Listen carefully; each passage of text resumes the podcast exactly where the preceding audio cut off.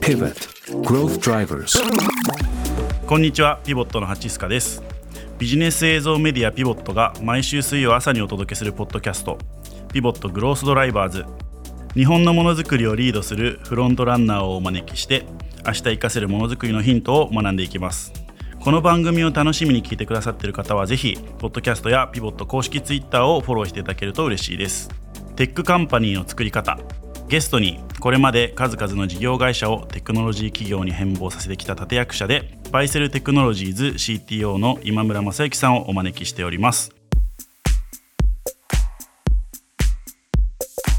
本当に CTO の仕事を、まあ僕自身は DX の推進だと思ってはいますけども、やっぱ大きく 3, つ仕事あるなと思っていて、まあ一番重要なのは、中長期の戦略を描くこと、うん、中長期のテクノロジー戦略を描くことですね。これは何かっていうと、やっぱりその会社の売上利益をまあ伸ばしていけるような、リニアに伸ばしていけるっていう意味もそうですし、その非線形に伸ばしていけるっていう意味もそうですし、うん、ちゃんと売上利益を伸ばしていけるような、まあ、そのレバーのポイントを見つけて、うん、そこをまあテクノロジーで伸ばしきること、うん、それをどう伸ばせばいいかっていう戦略を考えるっていうことがすごく重要だなと思っています。これはやっぱりその事業理解とテクノロジーの理解両方ある、まあ、CTO ですよね。が推進すべきだと思っていますし、うん、CTO がちゃんとやらないといけない仕事だと思っていますと。なのでこう DX していくって言ってもちゃんとその売上構造を分解してちゃんとテクノロジーを聞かせれば伸びるだろうっていうところをちゃんと見つけてやっていくっていう、まあ、そういう戦略を描くっていうのが一つかなと思っていて、あとはその戦略を実現するためのプロダクト開発ですね、うん、プロダクト開発のマネジメント、うん、その戦略を実現するためにはどういうサービスを作っていけばいいのかプロダクトを作っていけばいいのかみたいなところを決めていくと、うん、で、まあ、3つ目はそのプロダクトを作れるエンジニアリング組織作りですね、まあ、採用もそうですし教育もそうですし、まあ、評価だったりとかエンゲージメント評価みたいなところも含めてちゃんとそのプロダクトを作りきれるエンジニアリング組織を作っていくっていうところ、まあ、この3つが、まあ、僕自身は CTO の一番大きな仕事かなというふうに思っているので、まあ、やっぱどの規模であってもやっぱそれをちゃんと推進していくっていうのがすごい重要な役割かなと思います。シンプルだけどそれができてるかっていうとなかなか難しいところですね、うん、なんかどどれか1個に特化してるみたいな人たちは多分たくさんいると思うんですけど、うん、この3つはすごくあの連携が大事というかどれかかけてもダメだなっていうのは、まあ、自分でやっていてすごく思いますね。なんかその3つをまあ、遂行していく中で、うん、実施していく中で心構えというかとして一番大事なことって何だと思いますか？CTO だとするならばやっぱ経営者なので全部やってることに対してちゃんとした説明ができる。要は説明責任を持つっていうことがすごい重要かなと思いますね。うん、なんとなくやった方が良さそうだからやるとかじゃなくて、うん、やるとどういうリターンがあるのかとかそれはプロダクト開発もそうですし、エンジニアの採用とか組織づくりもそうですし、なんかやってること一個一個に対して全部、まあ説明ができる。まあつまり意思を込めて、これをやるっていうのを持つっていうことが一番重要だなと思いますね。GX とかその CTO がやっていく仕事って、まあいろんなステークホルダーがたくさんいて、はい、今あるものを変えていくものだったりとかで、すごい気苦労というか 大変だと思うんですけど、やっぱり生半可にこう、生半可な意思を持ってたら多分できないことだと思うんですよね。俺はもう絶対こういう未来を作るんだっていうような、人々を説得できるような力も必要だと思いますし、うん、じゃあ実際それってどれぐらい意味あるのって言われた時には、ちゃんとロジカルに返せるような、あの、能力も必要ですし、うん、本当に総合格闘技かみたいな感じ だと思うんですけど、でもやっぱり、その、まあ、勝つぞっていう人とか、そういう意思がめちゃくちゃ重要かなっていうふうに思いますね。いやめちゃくちゃいいですね、うん、めちゃくちゃ熱いですね。なんか仲間集めする、いわゆる組織作りの時とかも、その、なんか意思というか、みたいなところって見たりするんですか？見ますね。なんか、あの、この人はちゃんと最後までまあ、やりきれるのかなみたいなところあったりとか、まあ、その結局まあ面接してても、うん、この時のこの行動ってどどういうふうに意思持ってやってましたかとか、うん、何したかったですか、みたいなところは結構聞くようにはしていますね。はい、ありがとうございます。そんなバイセルさんに入られた時に、その出資元であるミダスキャピタルさんの、まあ、他のバイセルさん以外の出資先の方もテクノロジー支援をえ同時に開始されたってお聞きしてるんですが、はい具体的にはどんなことされてるんですか？そうですね。えっ、と、まあ、バイセルテクノロジーズのあの、大株主、そのミダスキャピタルっていう、まあプライベートエクイティファンドがあるんですけども、ミダスキャピタル自体はですね、あの、まあ、バイセルが一号案件として投資して、で、まあ、IPO してみたいなところが始まりではあるんですけども、他にもですね、あの、いくつか、あの、出資していまして、まあ、例えば、最近、あの、上場した、あの、ジェンダっていう会社があるんですけども、あの、皆さんが街中で見たことある、あの、ギーゴっていう、うん。ゲームセンターを、はい。あの、運営している、まあ、新米さんが社長やってる会社とかも、あれはミダスキャピタルが、あの、ゼロから作った会社ですし、結構その、他にもですね、いくつか十何社か、うん。ミダスキャピタル自体が出資している、あの、会社がありますと。で、僕がその、バイセルに行く理由の一つにもなったんですけども、テクノロジーが弱いんですよ。どこも。弱かったんですよね。うんあの、ミダスキャピタル自体はすごくいい経営者だったりとか、本当にビジネスプロフェッショナルの人たちが集まって、まあ、投資先を支援したりはしてるんですけども、唯一足りなかったのがそのテクノロジーパートだったんですよね。で、そこで、あの、まあ、ミダスキャピタル、まあ、バイセルもそうなんですけども、そのテックに強い人たちをしっかり集めていこうっていうところで、まあ、僕も、あの、バイセルにジョインして、まあ、バイセルっていうのはもちろん、あの、頑張りますけども、まあ、それ以外にはその出資先ですよね。うん。えーのにも、やっぱそのテクノロジーの活用できるような人材っていうものを、まあ、しっかりとうん。集めていくっていうのが、あの、まあめ、まあ、巡り巡って、うん。その、ファンド自体の、うん。あの、プラスになるかなと思ったので、あの、まあ、ジェンダーの場合は、本当それこそその、今 CT をやってる、あの、梶原くんだったりとか、VPOE やってるマーライくんとかも、あの、僕が直接紹紹介して、あなってもらったみたいな感じで、な、とにかくその、まあ今まで働いて優秀だと思うような、うん。まあ CTO とか VPOE 級の人たちをまあひたすら集めるみたいな、うん。ソーシングするみたいなことをやっていましたね。ミダスキャピタルは相互浮上みたいなのをすごく大事にしているので、まあ投資先の CTO が本当に毎週集まって、うん あの、ミーティングしたりとか、うんあの、お互いの会社をこう支援し合うみたいなものとか、その、ノウハウの共有ですよね。そういうものを結構、あしっかりやってるっていうか、かなり珍しいファンドだなと思いますね。ねこう CTO もそうですけど孤独じゃないですか基本的に、はい。それがこう相互扶助で支え合えるだけでもなんかすごく気持ちが楽になりそうですねいやもう本当それがすごく大きいかなと思っていますし、やっぱ、社内にはなかなか相談できる人がいないけども、まあやっぱ僕らの場合だとその、まあそれこそお互いの会社の CTO 同士、ワンワンしたりしてるんですけども、やっぱいろんな経験を持ってる人たちが集まってきてますので、かなりそこでその、いろんなノウハウ共有とかもそうですし、壁打ちみたいなものは、かなりプラスに効いてると思いますね。なんかそんな形で入った後も、まあ、先ほどの101とかあの CTO 同士で集まってっていうお話もあったと思うんですけどどういうメンタリングするんですか？今村さんが怒ることとかあるんですか？もっとちゃんとやれみたいな。全然ありますね。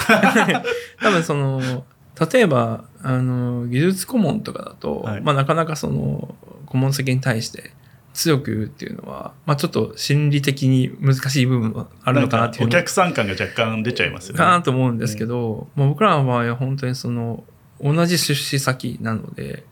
あの、結構ガチンコですね。うんうんできて、なんかまあこれやった方がいいよねっていうことができてなかったら普通に指摘しますうんうん。し、あの、やるべきことをやってない。まあ初めてその CT をやる方とかもいるので、うんそのマインドセット的に、うん。あそれだとダメだよみたいな話とかも結構したりしてますね。ああ素晴らしい、まあ、あとまあよくあるのがその評価制度どうしたらいいとか、採用どうしたらいいとか、こういうエンジニアいるんだけど、どうは、どういうふうに接すればいいですか？とか、はいはい。はい本当にもう大体の CTO が思うようなま問題とかを、うん。まあ結構本当に、あの、まあ習字で回しながら、あの、壁打ちして、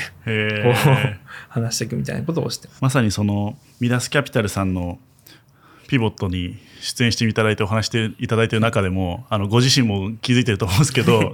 今村さんがそこに出出演してないのに今村さんの名前が飛び交うココンテンツだった。出てましたね。それだけやっぱり今村さんの存在がミダスキャピタルさんの中でもとても大きい存在なんだなっていうのも客観的に見ててもめちゃくちゃ思いました。相互扶助の延長でいくと今 CTO 協会日本はい。CTO 協会の方の活動もされてると思うんですけど、はい。そこでは主にどういうことをやられてるんですか？そうですね、CTO 協会でも、あの、理事を担当させていただいてるんですけども、あの、自分自身が担当してるワーキンググループうん。みたいなものが、まあ、3つありまして、僕自身は、